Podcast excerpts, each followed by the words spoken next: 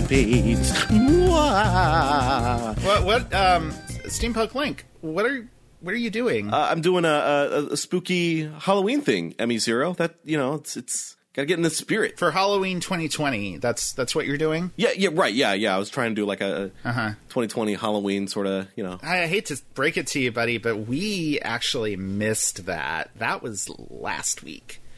Oh, we didn't do anything for Halloween, huh? No, we didn't, unfortunately. And now that voice that you just did, um, we are going to have to pretend that that is for Reginald the Turkey Man for Thanksgiving. So I think you locked us into that, which, um, you know, well, we'll see how that goes. Maybe it'll be fine. Maybe we can do something because, like, I've, I've got a good idea for Reginald the Turkey Man. I got a great turkey voice for that. Okay, maybe that was Reginald the Turkey Man's monster that I was doing the voice for. Oh, good. Yeah, there we go. Solved it. That's good. I'm I'm relieved. It's all canon now. We're obligated at this point. That's all right. That's how it works. You just you're locked in once you make a choice like that. So yes, because you know we're we're crafting such a deep lore around that's right. the podcast and everything. Uh, anyway, folks, um, welcome to Snescapades. Uh, we're chronologically talking about every single Super Nintendo game. Uh, You, you know, you know what we do. Uh,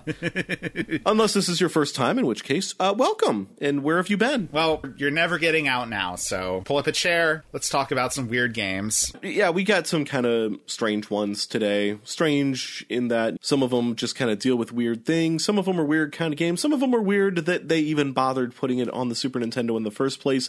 I will say though, last time we were talking February games, we were getting ready for some some real bad ones, and we were pleasantly surprised that everything was all right. I kind of feel like we're continuing that theme here in February of '93. I think we are. Um, I'm pleased to say that. These ones ended up being, once again, a pretty nice surprise in some ways. So, On today's show, we've got Harley's Humongous Adventure.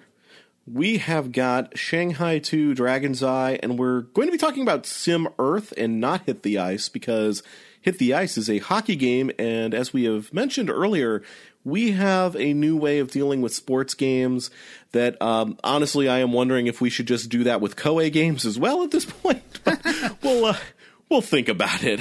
Um, but we're we're gonna save hit the ice for a Snescapades Sports Desk episode, which I think we're gonna be doing next week. In any case, uh, do we want to shrink ourselves down with our ill-conceived shrink ray? And yeah, let's get small.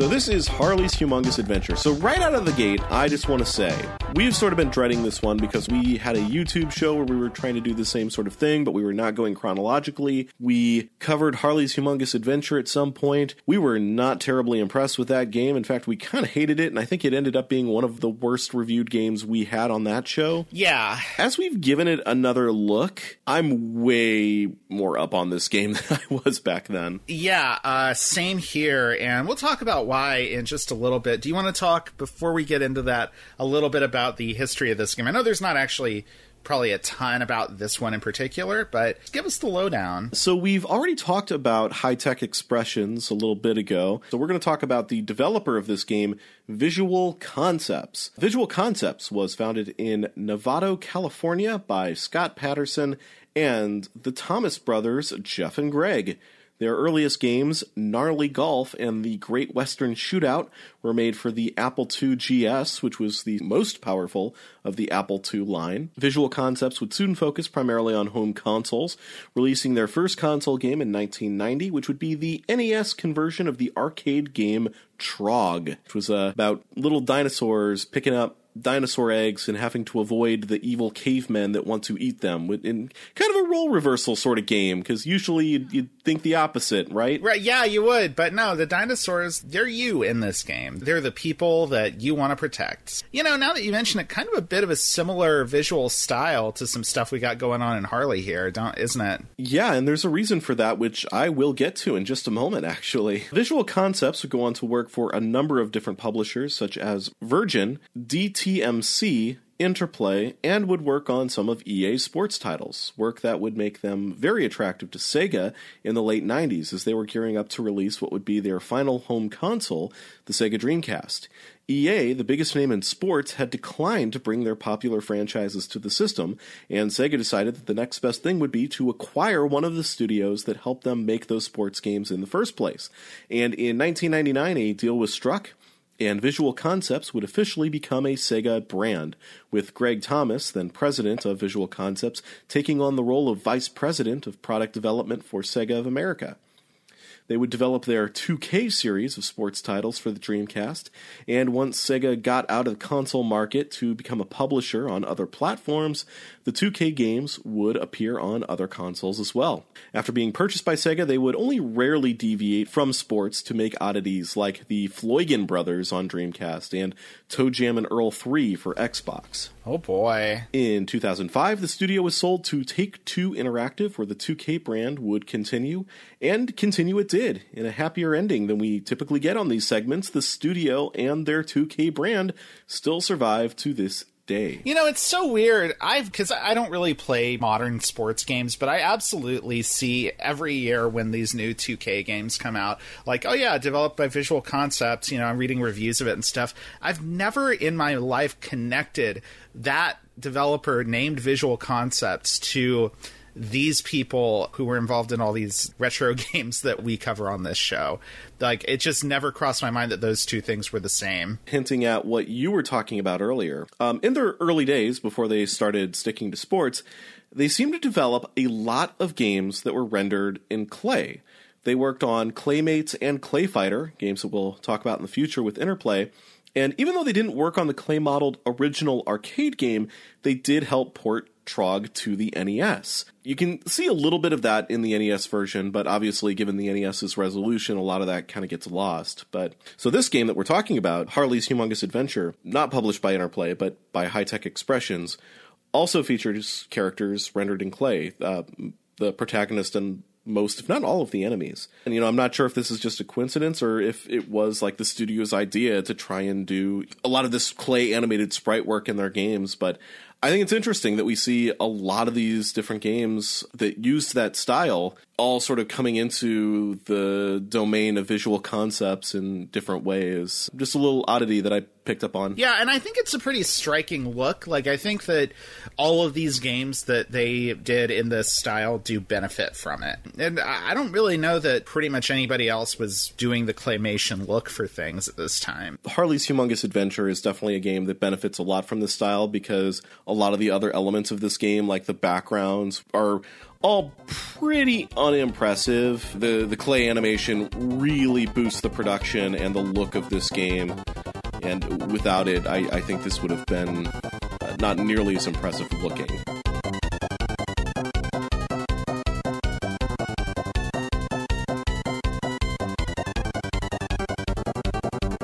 Harley's Humongous Adventure, you're a guy, you're, I guess he's a scientist that has been shrunk by his own shrink ray that he invented and is now tiny inside his house. And there are, I, I guess, monsters. I guess they're not really just like big bugs or anything, but there's a lot of things out there that want to kill him. This game is a side scrolling platformer. I'm not going to really say it's a shooter, but it's almost a shooter you do have projectiles that are limited in number. There's a bunch of different ones that you can get nails and balls and firecrackers. And you are really just trying to make your way from one end of a level to another. There's a lot of different kind of setups. Some levels are more vertical than others, some of them have swimming. There's uh, occasional vehicle sections. And it's all, I think, pretty fun. Like, I think that the controls are responsive. The levels do appear to be designed around what those controls can do, which is nice. Yeah, in general, I had a, a surprisingly good time playing this. Yeah, I did too. I was really shocked at how much I started enjoying this game once I started getting into it. The game opens with uh, kind of an interesting idea a level that is just timed, and the entire objective is just to collect as many things as you can within that time limit and to sort of just try out the controls. You can kind of test out things. You can use your jetpack to get a few collectibles at the top of the screen, but it's not necessary to do that. This game will do a lot of that, where Harley does have a jetpack, and if you collect fuel for that jetpack in a level, you can use it to fly for a brief amount of time, uh, you know, until that fuel burns out. And uh, the game rarely ever requires you to do that. At least I, I, didn't run into a point in which I was required to do that, with one exception that I think was accidental that I'll talk about in a little bit. I like the concept of this first level where it's just all about kind of giving the player a playground to mess around with and get adjusted to the controls before the real game starts. I, I think that's a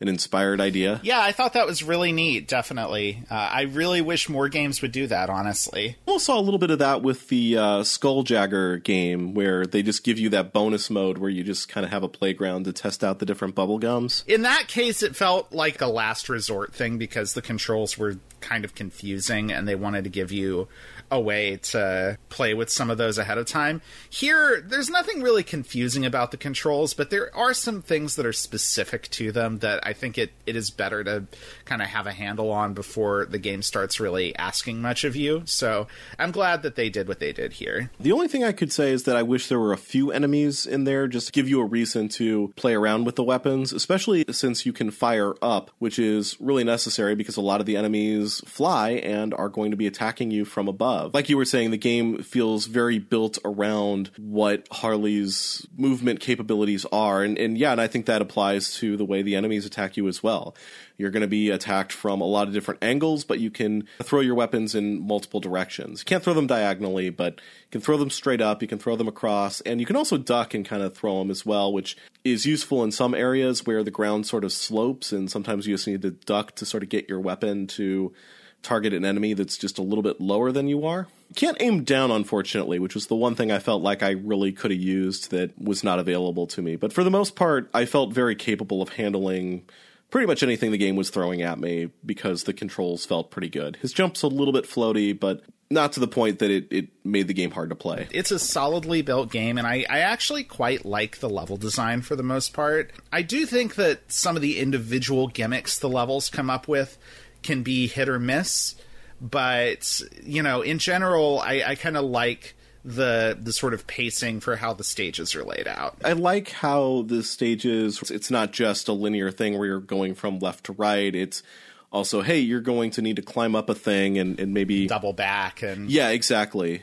I like all the little hidden areas. There's a lot of nooks and crannies in levels that are usually squirreling away something. The game uses a pretty good system of checkpointing where when you ring a, one of those little handbells. Like a hotel front desk bell. Yeah, exactly. Those really operate as your checkpoints, so whenever you activate one, uh, that's where you start from if you die in the level. One issue I had, I actually did manage to soft lock myself in this game because I fell down in an area in, I think, like the third or fourth level that I could not get up from, and I did not have any fuel in my jetpack to just fly out. That felt like an oversight on the part of the game developers, and because the levels outside of that first one are not timed, I couldn't even do anything to sort of suicide my character to restart. I actually had to restart the entire game to move forward. That's not great. Uh, unfortunately, there are places in this where I feel like they just didn't think some stuff through with regards to the level design.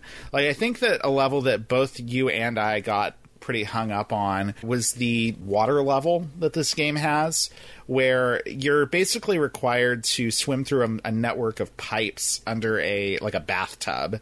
The way this is laid out is like you can see what I took to be like the exit from pretty early on.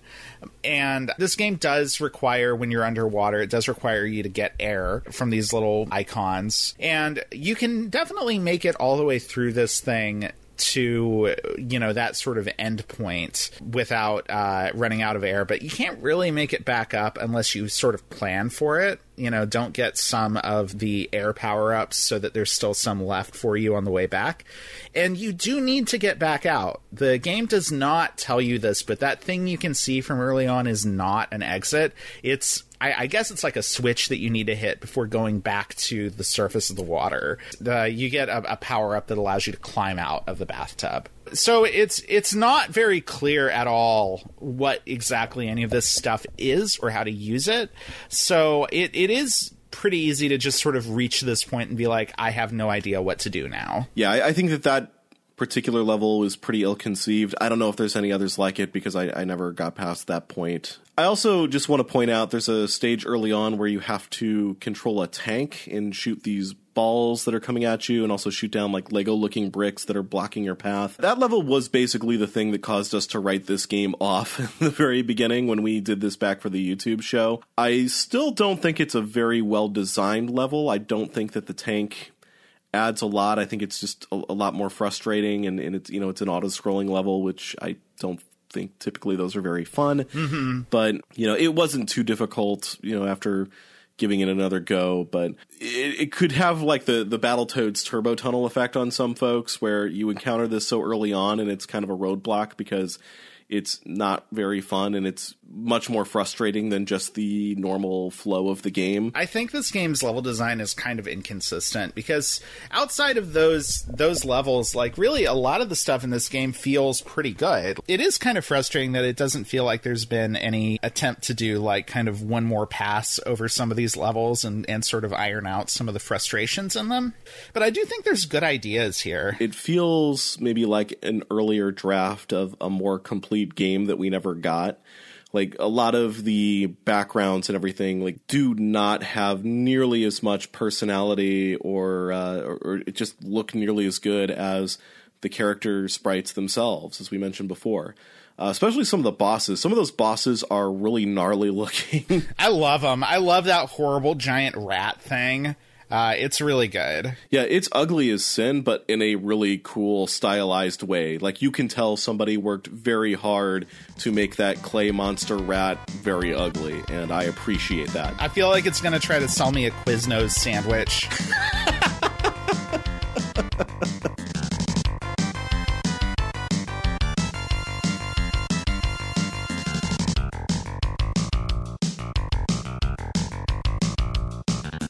Yeah, so I'm looking at the list here. So I'm looking for another platformer that's maybe kind of middling but not terrible. You know, like uh, okay, like um, Spider-Man and the X-Men is one that I go to a lot, which I, I think maybe I've been generous to just because I've got nostalgia for that one in particular. But I will say, I think after having played Harley's Humongous Adventure again, I might put this above that game. Even though it's it's got some inconsistencies, it is more consistent than that one. And like I think that things like that water level that we talked about, I could see myself getting through that and having a good time, you know, with later levels in a way that I can't really see with some of the worst parts of Spider-Man the X-Men. I think that that there are things like the Cyclops levels in Spider-Man the X-Men that I think are just real like kind of black marks on that game. Yeah, I would say those drag down that game way worse than the the bathtub or the tank levels and Harley's drag down that one. I feel good about this being sort of our baseline. So I, I think we're both kind of thinking this goes this this goes up from here, right? I think so. I'm trying to see how much further up this one might go because I'm, I'm, looking at like something that's up even further, like pushover, maybe at 48. But I, I don't know if maybe pushover is the ceiling for this even though i had my issues with pushover i think that just because of the the uniqueness of that one i would give it the edge over this pretty pretty handily. I'm kind of looking at something like uh, maybe in the middle ish of this range, like Krusty Super Funhouse at 59. What do you? How do you feel about that match matchup? Part of me wants to say that I think Krusty's Super Funhouse is maybe a better game than this one, but at the same time, I think that when I was having fun with Harley, I was probably having a bit more fun with it than I generally tended to have with Krusty's Super Fun House. But like uh, like we've been talking about though, I don't think there's any any levels of Krusty's Super Fun House where the the basic tenets of its game design cause it to to stumble over itself. So going down from Krusty Super Fun House, we've got Firepower 2000 at number 60. I'm not sure I would put this below that. I don't think I would either. I think Firepower 2000, um, I do like it,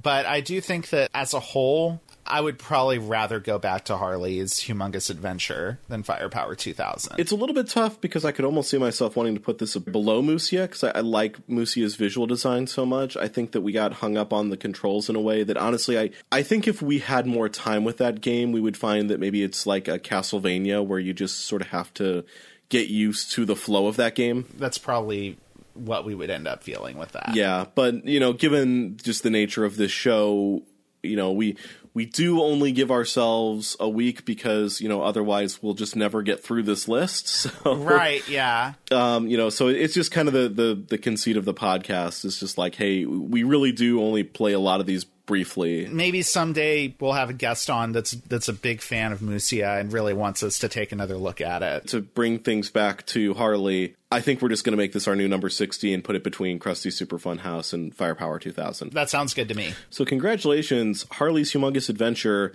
a game that was almost certainly in our bottom 25 somewhere in our old show now in the now our number 60 game it's it's well in the the top 50% of our list. It really does go to show you that the context in which you play these games in really can make a difference. Because I think that one of the issues with the way that we played this game in, in the, the YouTube version of the show is that we had already played pretty recently a bunch of the kind of bona fide uh, canonical classics of the Super Nintendo's library at that point. This time, we haven't been cherry picking things. We've been playing everything. And turns out when you do that, you know, you can really start to respect when people get something right when you've seen a lot of people not get it nearly as close to being being what you'd want. All right, so congratulations to Harley and with that, let's move on to Shanghai 2 Dragon's Eye which is such a weird name for this game considering what it is.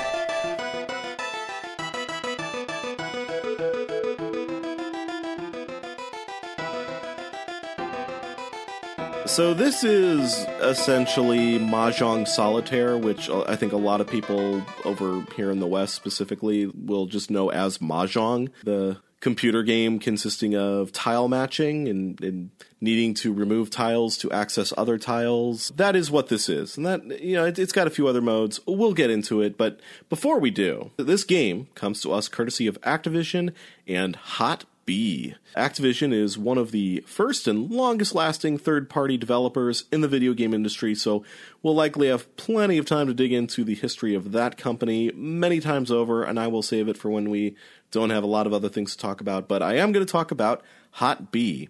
Uh, they are a Japanese company founded in 1983. According to Giant Bomb's wiki, they started out as an advertising agency before the video game boom in Japan caused them to narrow their focus, ultimately leading the company into the video game industry. Uh, sadly, I cannot back this up with any other materials right now, as this company does not have a Wikipedia page at all. Really? Let alone one cited with sources. Hot B? That's weird. I would think that, like, I've heard of Hot B. I'm kind of surprised that there's no Wikipedia page for them. Yeah. So their first game, uh, which uh, Hot B developed and published themselves, was the Japan only RPG in the Psychic City, which released on the FM7 and on PC 88 computers. Uh, they published ports of several games for Taito on the MSX, like the Fairyland Story and Cloud Master. They also published several fishing games during the NES era, including the Black Bass, developed by Another Limited, and their own in house developed The Blue Marlin. Hot B wouldn't survive long enough to see 1994, and I can't say that there is any one thing that I can point to as the cause of their demise. In 1993, they published two games that were made in house. One was Schmeister Robo, a fighting game featuring mechs, and the other, which is not listed on Moby Games at all, oddly enough, is called Ancient Magic Bazoe Maho Sekai. According to Giant Bomb again, that game, Ancient Magic, was released a day before the company declared bankruptcy. Uh, later that year, some former employees of Hot B formed the company Starfish, which managed to get back a lot of Hot B's back catalog. Starfish themselves have an interesting gamography that differs uh, between Giant Bomb and Moby Games. Moby Games lists things like the 1998 Game Boy Mortal Kombat compilation, which contains, uh, or contains with a K because Mortal Kombat, the Game Boy versions of Mortal Kombat's 1 and 2, as if anybody wanted those again. I was going to say, like, that seems like a worse deal than just getting one of those because then you have two bad games. Giant Bomb's site lists 2010's Chuck E. Cheese game room for DS as being their handiwork. It seems like most of their output from the last decade or so has uh, released only in Asian markets. Uh, they do still have a functioning website, so I guess they're doing fine. Good for them. Yeah, again, you know, I guess slightly happier endings than we tend to get on this show when it comes to the history of these companies.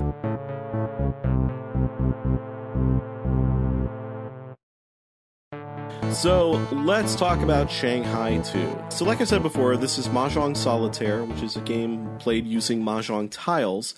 Actual Mahjong is a four player game in which players take turns drawing tiles from a community pool and discarding ones they don't need that then any other player can pick up and use. The objective is to be the first player to get a, a number of combinations that can create a winning hand. So it's a little bit like a, you know, your average card game, except instead of a 52 card deck, we're dealing with a 144 pool of tiles. Yeah, um, I've always found real mahjong extremely intimidating. People have tried to teach me how to play it before, and I, I've never really made the effort to to do that. So when I loaded up this game, this game just really has like a title screen, and then once you go through that, it just drops you right into uh, Mahjong Solitaire without any real explanation of like what you're supposed to do in the game itself.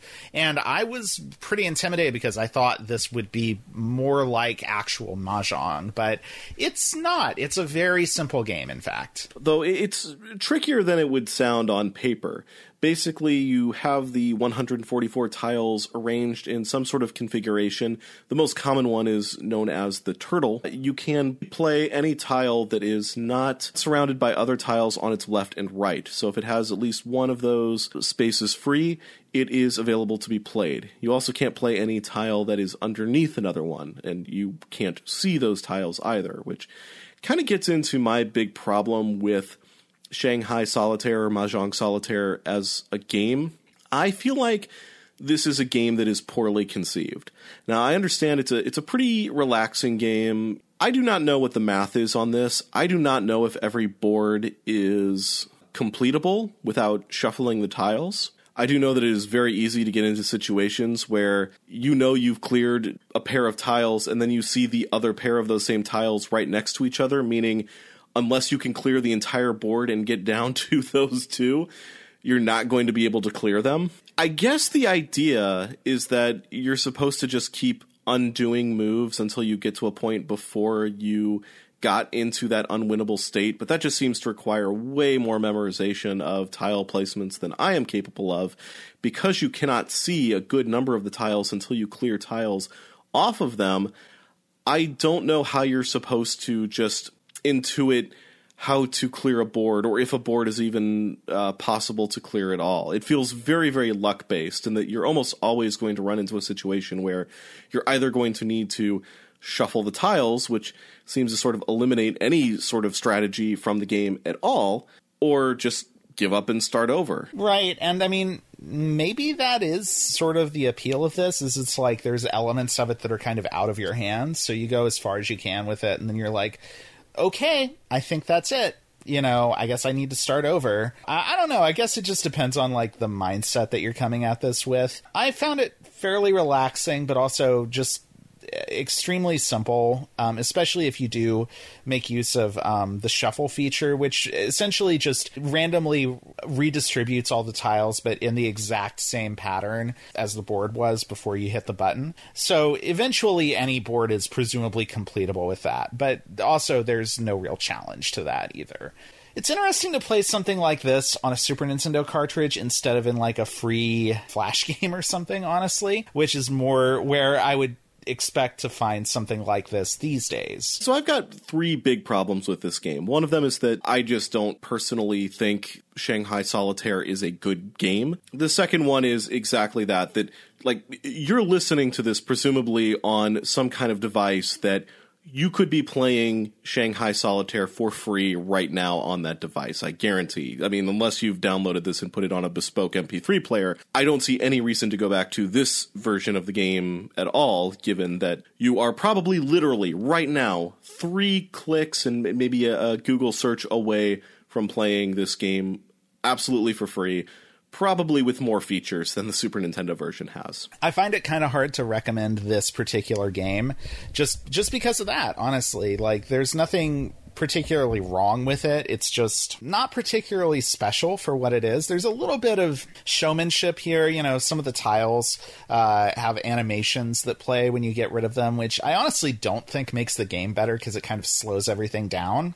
Yeah, as far as Shanghai Solitaire goes, I think you can probably play a better version of this for free right now very easily. Uh, in fact, my partner last night was watching me play this and she just sort of idly like found some version of this on a website and started playing it because she was like oh that, that looks like some fun. And it's like yeah she did that in like a minute. I will say you know to this game's credit it's got a lot of features. You can turn off those animations i believe. A lot of different board layouts other than just the turtle that is sort of the default. There's also a lot of different tile sets. A lot of the other tile sets are like vegetables and sports icons and things like that. That leads me to my third big problem with this game is the limitations of the Super Nintendo. The resolution that this game is capable of makes the default tile set kind of hard to read, especially if you are not accustomed to reading a lot of Chinese, Japanese characters. Most of the tiles in Mahjong contain like uh, the the numbers one through ten written in kanji characters, and they might look similar to each other if you're not used to seeing those.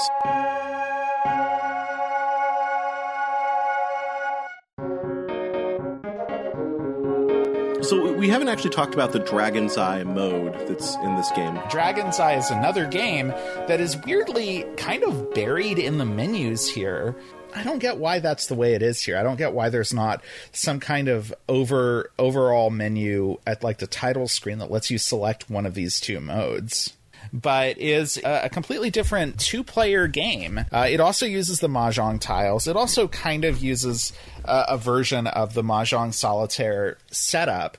But it's essentially it's. I, I found this kind of interesting. Actually, I don't for reasons we'll get into, I don't really think it works that well in a video game here. But yeah, it's it's essentially a game where two people are playing against each other, and one person is trying to fill the board. I, I guess it's kind of shaped like an uppercase I. The other person is trying to remove tiles from the board essentially. So I, I, would say like the Dragon's Eye mode is maybe like the one saving grace of this package, but I still didn't find it all that fun. Uh, I played as the Slayer who's trying to remove tiles from the board.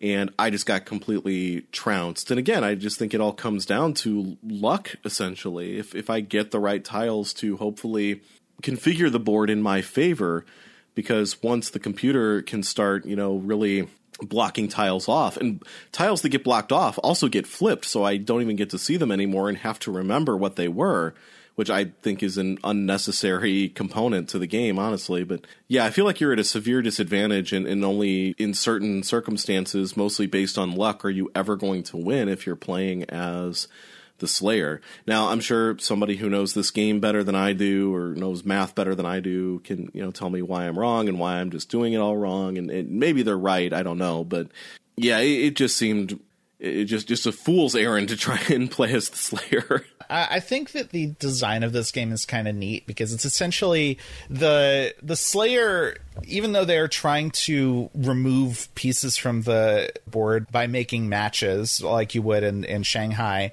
um, they do also still have to contribute to the board. They still have to put a new tile on the board each each round, and that's kind of neat because it means that they're kind of having to build the trap that they themselves are are trying to dissolve. So actually, what's happening there is you have to have one space open when uh, before you can end your turn as the Slayer. So if you can't do that by matching a tile in your hand with a tile that's on the board, you have to place one of your tiles on the board. Okay, got it but but if you can create a match, then you can actually get away with not having to do that. It's just that again, more often than not, you're going to have to place one because it's all based on luck. Right. Yeah. So I think that aspect of it, it's kind of a neat game in in that respect. But yeah, I never beat the the computer controlled Dragon Master in this game. I think this would be more fun if you were playing against a human opponent, but that gets us into kind of the same problem that Clue had, where this is a game that does sort of require each player to keep their hand of tiles to themselves um, and not show what they've got to the other player.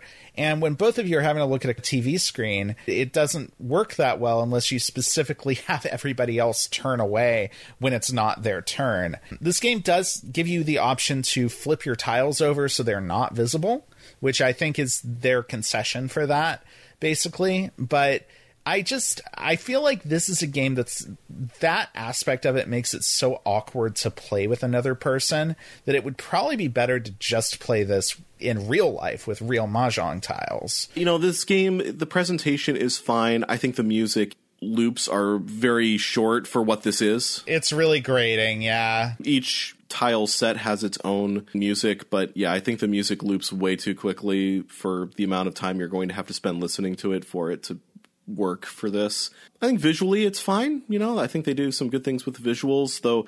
Again, I think that the resolution of the SNES screen is going to be a problem for certain tile sets, uh, including the default one. And, and, in fact, it's such a problem that in the instruction manual for this game, which I've got to say is only a little bit racist. Oh no! there's like a tips and tricks section where it's it's telling you basically how to troubleshoot various issues you might have playing this game, and one of them is like I'm not able to click on a tile that matches the one that that I've already got selected. And it's like look closely at the tile. It may not exactly match the one that you're you're trying to pair it with. Yeah, they don't uh, straight up say don't use the default set, but they do heavily imply that the default set might be a little bit hard to parse for people. Yeah, though I will say it is not the most difficult one to parse. I will say doing any of the playing card tile sets is almost completely unreadable to me. Like it just looks like a mess of suits and numbers. I would say either go with the sports or the fantasy one or the vegetables, you know, something with like nice colorful pictures that are easier to decipher at this resolution. I struggle to find a reason for this existing even in its time and place, and now I think that's even more of an issue. So we got that chess master down there at 104 you say chess master i would actually go lower than that. I think the game i mentioned earlier clue at 118 is where i would start trying to find a comparison point for this. What do you think about that? Yeah that might not be a bad idea. Although i i think i might put this above clue just because i think clue on the SNES messed with the basics of Clue in a way that makes it a worse game. Like, actively a worse game than just playing the board game Clue, where at least this isn't really any worse than most other versions. It's just kind of unnecessary. I was thinking about kind of the comparison for for Dragon's Eye here, which you're right though that the rules of Dragon's i don't appear to have, from what I can tell, it, it, seems like this is just a pretty straight, straightforward version. What about Wordtris at 114? Now that's interesting to me because I feel like that maybe is is a better is, is is a good comparison here, where it's a it's a game that like it's okay, but you can see just all the issues with the basic concept of it that get in the way of it. I think this game looks better than Wordtris. I can say that for it. Oh yeah, it's it's definitely got a style that I think fits with the theme of what Shanghai 2 is going for way better than, you know, whatever Wordtris was trying to do. Um, it also has multiple modes, which Wordtris did not have. I don't know. I feel like Wordtris has to be a video game, whereas this just doesn't. Um, I mean, the Dragon's Eye thing doesn't, but I the mean, Dragon's Eye doesn't. You're right. Shanghai actually kind of does because it would yeah. be so much trouble to set up. So, uh, you know, I think on balance, I would also probably rather play Mahjong Solitaire than Word Wordtris. I think I might push back on that a little bit, but I think I'm maybe like one of the few people that has maybe not disdain for what Shanghai Solitaire is, but I, I fundamentally think it's a flawed game. Um, in a way that I think a lot of people would disagree with me. I think most people probably think that game is fine, which is why it is so readily available. So, I mean, if, if you think this one belongs above Wordtris, I am okay with that. Yeah, I think it probably does, but I don't really know that I'd go that far up because it does still have all these problems that we've we've been talking about. I, I don't think it functions as well as Wheel of Fortune does at 112, and I don't think it's got as strong visual component to it as Bart's Nightmare does at 113. Honestly, I think it might go just right above Wordtris. That's fine with me. I think that's a good place for it. All right, so congratulations, Shanghai 2. I Um, guess there's games below it. Certainly, it's not down down at the, the the bottom. It's just not really in a great place either. This is probably our lowest ranked game in a while, actually. In fact, I think it's the lowest ranked one for this year so far. Not the best showing, Shanghai 2. Yeah, yeah, sorry. Well, I mean, not sorry. Do better next time. Do better, game that came out 30 years ago. All right, well, folks, we only have one game left for this episode, and that game is Sim Earth.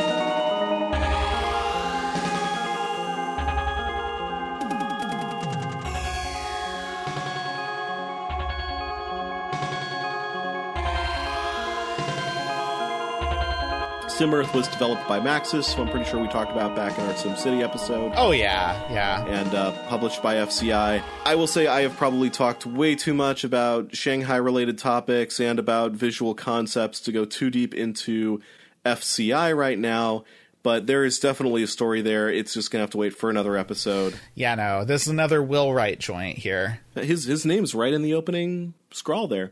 Speaking of that little opening sequence, video games in general, just all of you. If you are going to have a back button, Yes, like I a- know. like just a dedicated button that takes you back a screen.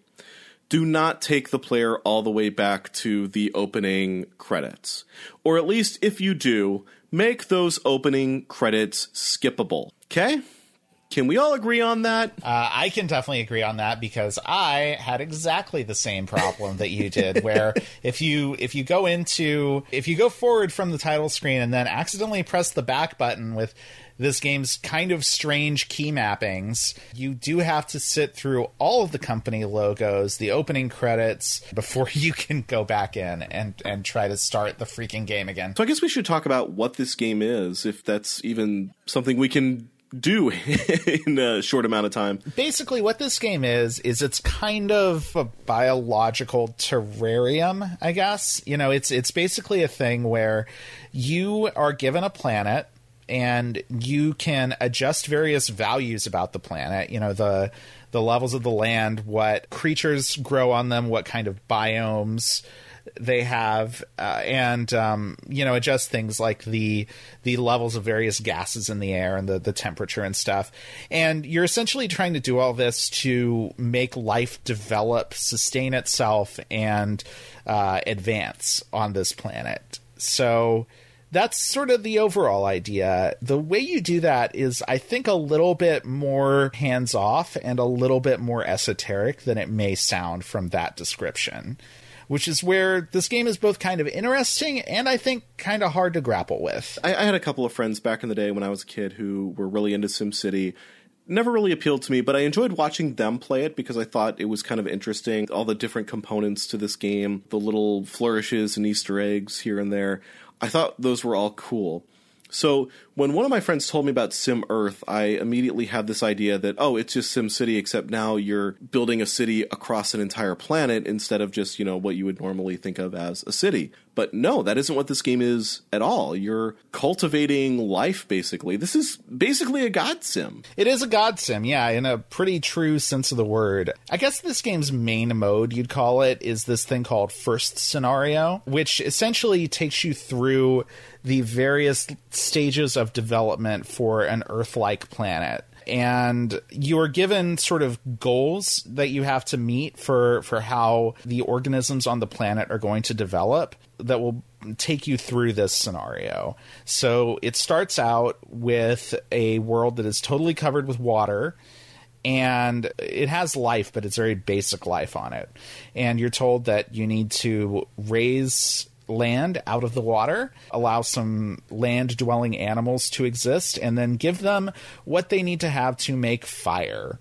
And, you know, that is pretty straightforward, but you're also just given sort of general tools in which to do that. It is like SimCity in the sense that you're using these various systems to make life better for for the the things that are under your sort of control here but also it's it's extremely hands off. I'm just going to be honest. I found it very hard to even get my head around how this game functions at first, and uh, both by reading the instruction manual and just by playing around with the game some, I think I got a, a pretty good handle on it. But it's still difficult to trust that I was doing the right things. I think in in a lot of cases, I have really jumbled feelings about this game. I think I like overall what this game is trying to do.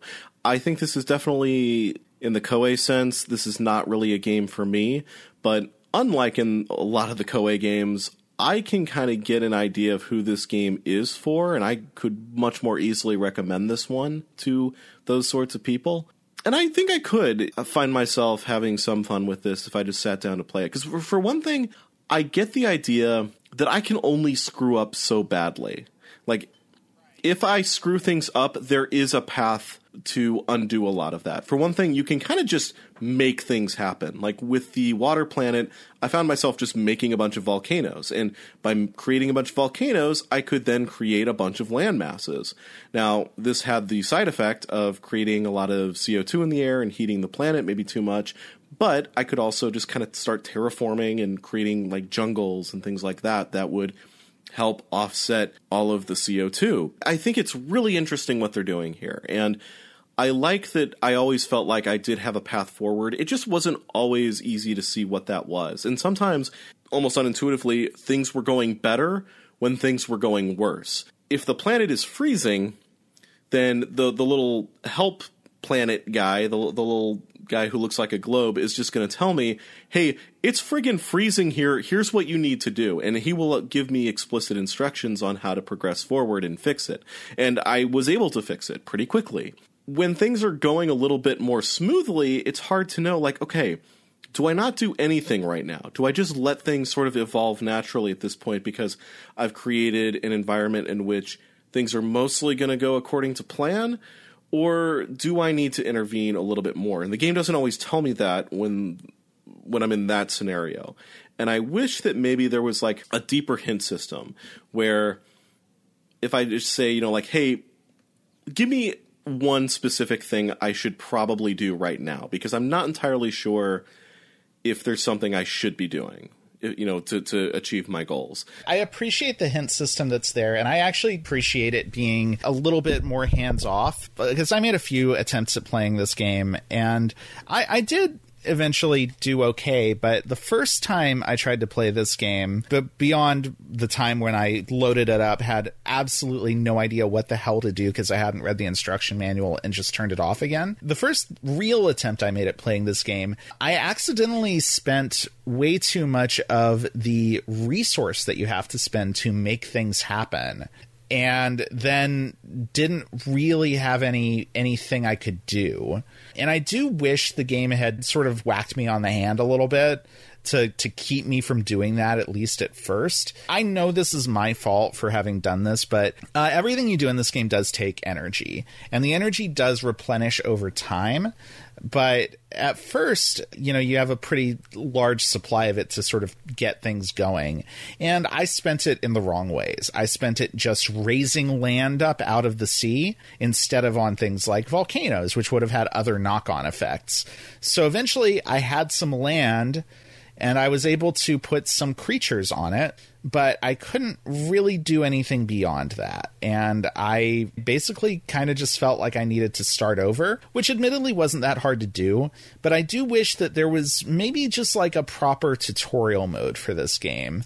Yeah, I think maybe like a whole tutorial scenario would have been good. Like, it's going to teach you the game, and it's also going to show you how actions have consequences, and, and consequences that you may not realize at first. There's always ways to balance the scales. It's just that there are like dozens and dozens of scales, and it's not always obvious how adjusting one of them is going to affect all of the others, which I, I think is cool. But yeah, I, I, agree with you. I wish there was a mode to onboard people who have never played a game like this before, because this could have been more people's thing if some of us were introduced to this in a more gentle way, um, or you know, a more handholdy way at first. It's a shame sometimes when you see something like this that doesn't do that, and you really get a sense that like, oh, they probably missed out on a lot of potential players who could have been into this.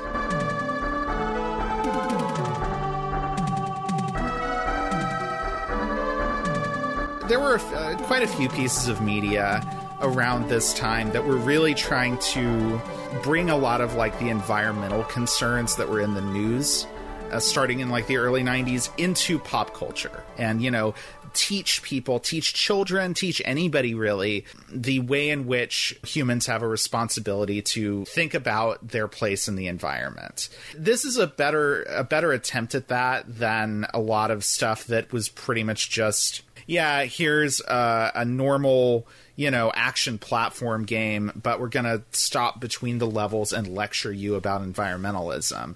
Like, I think a game that actually plays out the way in which various biological systems are connected to each other has a way better chance of actually teaching people something than like Awesome Possum or like Captain Planet, you know? I think it's a shame that like the front end of this is so unfriendly that a lot of people that could have really gotten the message from this game Uh, maybe just just didn't even understand what it was talking about. But yeah, like this could have had such a a, a bigger impact on kids and, and, made this sort of stuff resonate more than just the sort of moralizing of oh hey don't pollute by you know Captain Planet or whatever you know just wagging their finger at you like that just feels like arbitrary rules.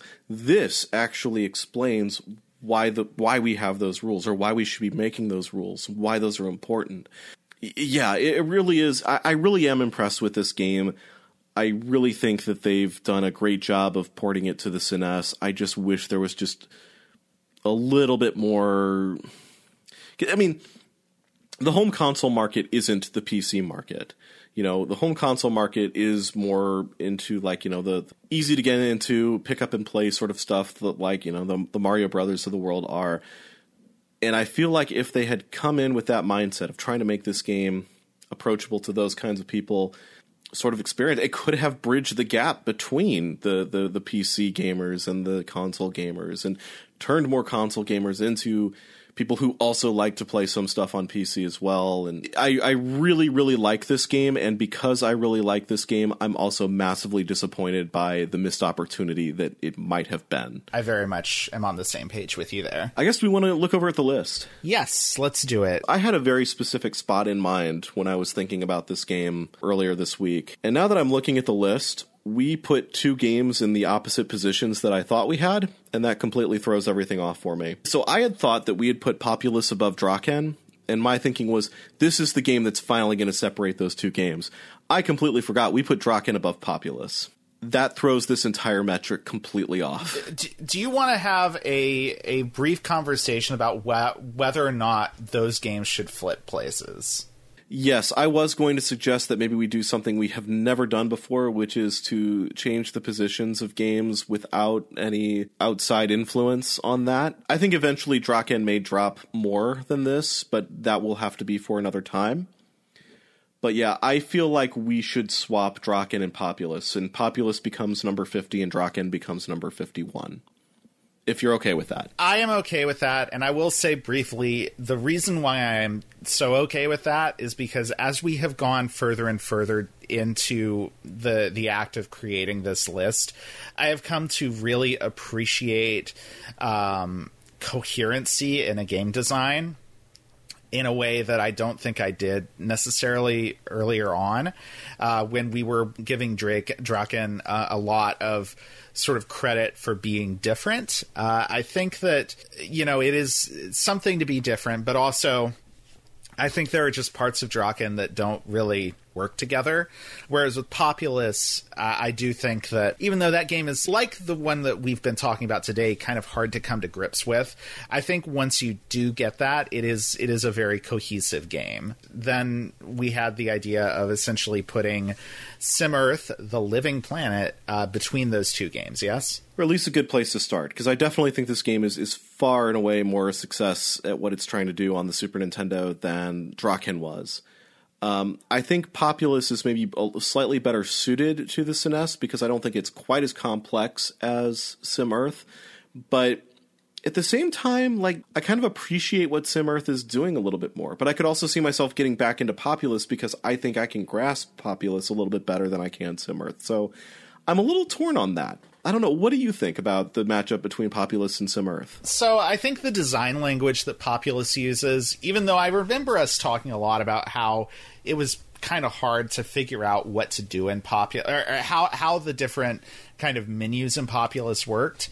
Uh, I think that one thing that benefits Populous is that it is such a simple, kind of elegant concept. You know, it's literally raise the land, lower the land. In some ways, Sim Earth is kind of taking that and like layering additional complications on it to make its point about the interconnectedness of ecosystems. They're very different games. And I think that in its way, Populous is much more like a proto strategy game in some ways. Uh, versus versus the the more sort of literal god game thing that you have going on in Sim Earth, where you're you're trying to kind of cultivate and improve the prospects of a society. I think in that way, Sim Earth is probably a little bit messier, but I do really appreciate what it's doing, and I think it's very cool once you see all the pieces working together. Here's another thing that just kind of popped in my head here: is that these are both God Sims. In Populous, I am a god whose interest is my chosen people have to dominate a, uh, a, space and completely wipe out other people. And in Sim Earth, I am a god that wants to bring balance to this planet and, and make it thrive. I like playing that god a lot more than I like playing the the the mean and spiteful god of Populous.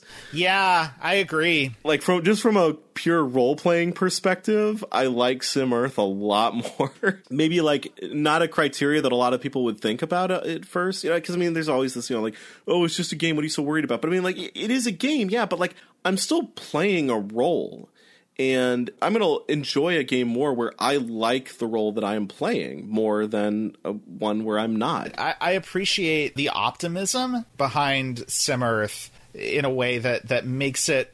I agree. Also makes it more appealing for me to play than Populous. Honestly, you know, having you having put that into focus, I I think that is enough, frankly, for me to put this above Populous on our on our ranking. Okay, do you think it goes up any further than that? We've got Imperium at 49 right now. I don't know. I kind of like the idea of keeping these games together just because they are so similar in some ways. Do you see do you see a ceiling that's further up than this? Cuz I think that once we get away from Populous, it's very hard to make direct comparisons until we probably get to something like SimCity and I just don't think that as an overall package this is nearly as as well designed and cohesive as a Super Nintendo game as SimCity is. So I don't know. Maybe I would say like Super Double Dragon is the absolute ceiling for this because I, I you know, I, I think that that game is it's your typical fun console brawler. You know, maybe Smash TV is another game that's sort of to some extent dragged kicking and screaming onto the Super NES. You know, it's not quite as suited for it, but it's maybe better suited than Sim Earth is. But then maybe that makes what they did with Sim Earth, making it as playable as it is on the SNES, all the more impressive. I, you know, you know what? Here's the thing I'll say. Looking at this now, I do like this game more than Pushover. You know, that's another game that has some very confusing uh, design language that it's using. But I, I do think that for what it is, I I could see myself more easily going back to and digging further into this game than Pushover. Maybe this goes between like Super Smash TV at 47 and Pushover at 48. Yeah, that feels good to me. Yeah, so congratulations, Sim Earth, top 50. Uh, is that the highest ranked game of 93? It is. It is indeed, yeah. We've we have covered today so far the lowest ranked and highest ranked games of 1993 thus far. Land of contrasts over here. Yeah, but you know, I, I still feel like on the whole 1993 is going all right. I agree. We haven't seen you know a glut of terrible licensed games so far. We have seen licensed games, but even the ones that are sort of failures have been interesting failures. In general, uh, some nice variety at this point. It's three more games in the books. well, I guess, you know, we, we already kind of hinted at it. So next time we're going to be talking hockey. There are three hockey games that came out in 1993, and we are just going to cover all of them. Uh, we're going to see how this whole Cinescapade Sports Desk thing works. These are probably, depending on the amount of games that we have for any given sport, going to be shorter episodes than most. We're not going to go into a lot of deep history or even really a breakdown by each individual game necessarily. We're just going to kind of talk about them as a whole and, and try and place them on the list because we are not sports people and we kind of just want to get them out of the way, frankly.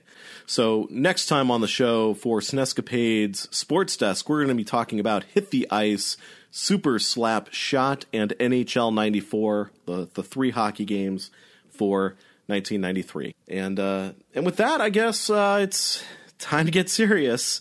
Yeah, uh, it is. So go, go ahead. I'm sure you have something. Yeah, so by the time you're hearing this, uh, an election has happened. Hopefully, yeah. Um, it is possible that we do not have all the results in just yet. I am guessing this is going to be a pretty contested election. So here's all I'm going to say for right now is if we do not yet know who the president is, do not get discouraged.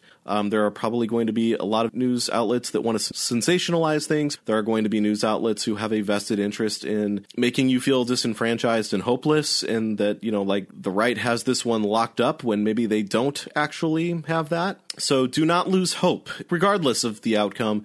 Do not lose hope, is my message for you all right now. If things have gone in a in a good way, then we need to be taking to the streets to keep pushing and to keep marching progress on because we have all had a very rough year. Some of us more than others. It is, I mean, it, frankly, it's been a rough four years, but we need to be pushing forward, pushing the progressive agenda because Joe Biden is so much less than what we actually need to heal right now. And we need to keep pushing that forward. If things have not gone our way, then we may need to be marching for our very lives. But again, do not lose hope. This is what they want you to do. You know, if that is the case, and I am speaking to you from, you know, a, point where I can still be kind of optimistic. I know it's going to sound like, oh yeah, easy for you to say, uh, past Steampunk Link, and I get that, but uh, don't give up is is all I can say. I, I, think that in the best of possible scenarios, I I suspect that by the time you are hearing this, you know, the the weekend after we record it, things are probably still really stressful and really, you know, kind of uh, taking a lot of everybody's energy to deal with day by day. So, you know, um, take care of yourselves. Try to treat yourself well during all this and um, we're going to get through it. Yeah, thank you all for listening, um, especially if you listened to all this just now. I really appreciate it. Yeah, I, I hope that this ep- that this podcast finds all of you well. There will be a next time, I swear. Until then, I'm Steampunk Link. I'm Emmy Zero. Play it loud.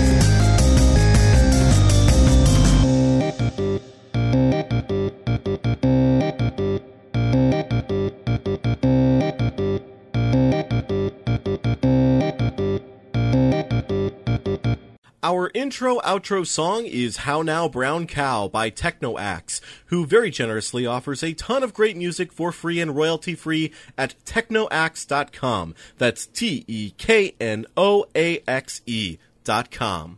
A video game historian on YouTube I think just this past week did a video about that Mega Man game on DOS and actually talked to the creator of that game. And I don't want to say that we talked about something and made that happen on the greater interwebs, but we uh, may or may not have rebooted Tiny Toons. I don't know. I mean, we just talked about that Tiny Toons thing like a a, a, week ago or two weeks ago or something, and then it just happened. So basically, what I'm saying is, I think we can bring back the Adventures of Brisco County Jr. if we just think hard enough.